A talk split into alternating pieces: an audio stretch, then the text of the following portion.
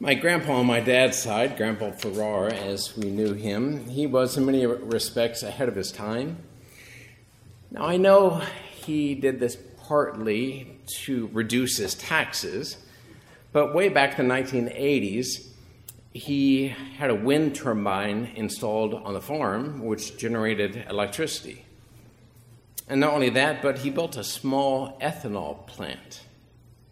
I can still remember a science project that I took to some sort of regional science fair in middle school, which explored how much cleaner ethanol burned than did or does gasoline. Now, it's one thing to know about ethanol and how it fits into the environment, but it's quite another thing to know my grandpa himself, how he envisioned things, his inventions, his pursuits, and his purposes. Both of our readings from the books of Proverbs and Psalms point us in this same direction from creation to the one who stands behind and before all that we see and created everything for a reason, according to a design, according to wisdom, which is characterized as a person in our first reading. Thus says the wisdom of God from of old I was poured forth at the first before the earth. I was beside him as a craftsman, and I found delight in the human race. God created all that is through wisdom, and wisdom turns out to be a person. I was poured forth. I found delight. A person who engages with the human race. Our psalm picks up this, th- this theme, but from the vantage point of human beings. What is man that you should be mindful of him, that you should care for him? You have given him rule over the works of your hands. God not only thinks of us and cares for us, but he has involved us in caring for all of creation according to his wise and loving designs. This is a truth that lies behind visible creation. It's not measurable by a microscope, but even the complexity of the world itself suggests clearly that the world and all that's in it is not the result of blind chance or random interactions. This is why, when we act in a way that is at odds with the wisdom through which the world was created, be it by being irresponsible towards the environment or disrespectful to our spouse, parents, children, or siblings, when we act in such ways, we feel that we've broken a law of some sort and that we've offended not just something, but someone. It's precisely the overcoming of these offenses against that someone and his creation that Paul, in our second reading, described as a state of peace with God through our Lord Jesus Christ, whom Paul described elsewhere as the wisdom of God.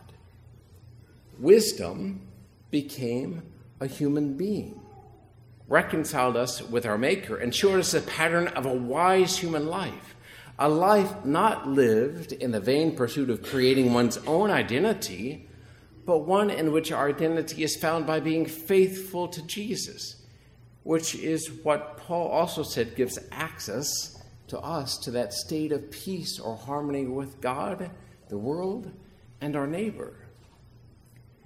In a nutshell, that's the difference between secular education and authentic Catholic education. It's really not just that Catholics can hang a crucifix on the wall and say prayers in the classroom. That's part of a much larger, comprehensive approach which respects the integrity of each subject. Faith has no authority to dictate the rules of thermodynamics or grammar, for example, but our faith sees every discipline as an emanation of the divine, pointing back to Him, pointing us back to Him which gives every subject greater grandeur and education a much more expansive goal.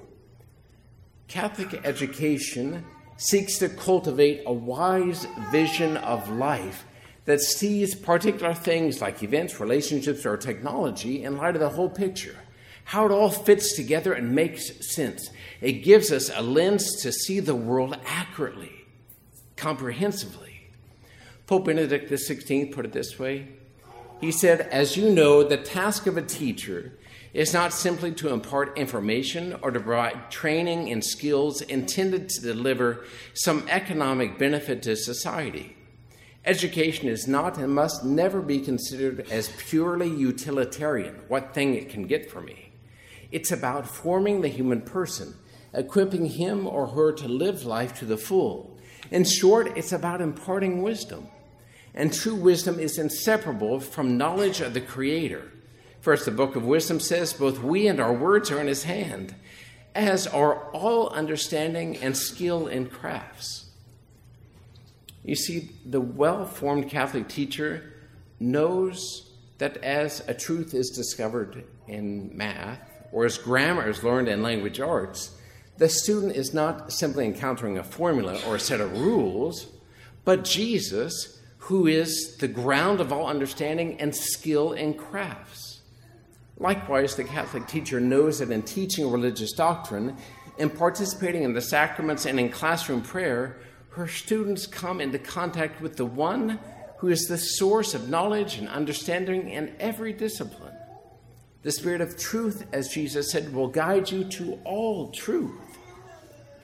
There is no opposition between faith and reason, they originate in the same divine source.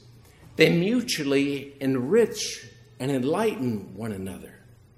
In the Catholic school, the dialogue between faith and reason, or we might say between culture and faith, exists. And its existence is the prerequisite for true wisdom and a life lived to the full. And this, as any teacher and parent knows, develops not just by talking about it, but by applying what has been learned to real life, to relationships, to pursuits, and to instincts and inclinations of our hearts that are at odds with the wisdom through which we were created. Catholic schools certainly don't attain this simply by being named Catholic. Sadly, many administrators, teachers, and parents couldn't articulate the essence of Catholic education but it does at least allow for the possibility of such a comprehensive approach to forming children. Friends, it's probably about time that we begin thinking about the mission entrusted to us here at JP2 and to our campaign once again, don't you think? We've settled in, but this isn't our final destination. The second phase that began and ended about a year ago just didn't gain much traction. Was it the timing, the uncertainty, the changes? Soon we'll need to ask these questions and chart a way forward. That we've been given this task at this time of economic strain suggests to me how much God must think we need it. He doesn't need anything, right? we do.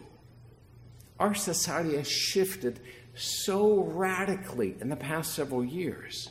Many parents got a glimpse of this as their children attended classes virtually during the pandemic. Is our future or our buildings just reliant upon our preferences? Or is it a duty, a responsibility? Is God inviting us to consider the future if we abdicate this responsibility? According to which image of humanity will students be formed if not the image of wisdom become a human being? Who decides what that looks like? Is God inviting us to build a school? I don't know, but the readings do invite and support this reflection. And we have to know what a thing is before we can properly choose a way forward. Is that our first mission? Education of the youth, all our youth? Is it something else? What then is it? Only doing what parishes do apart from a Catholic school? Will that make for a vibrant parish? What will it be? A comprehensive approach to parish life like that of an authentic Catholic education? Let's call upon the Spirit of truth to declare to us what the Father and the Son have in mind for us, and to pour forth the love of God into our hearts that we might do it.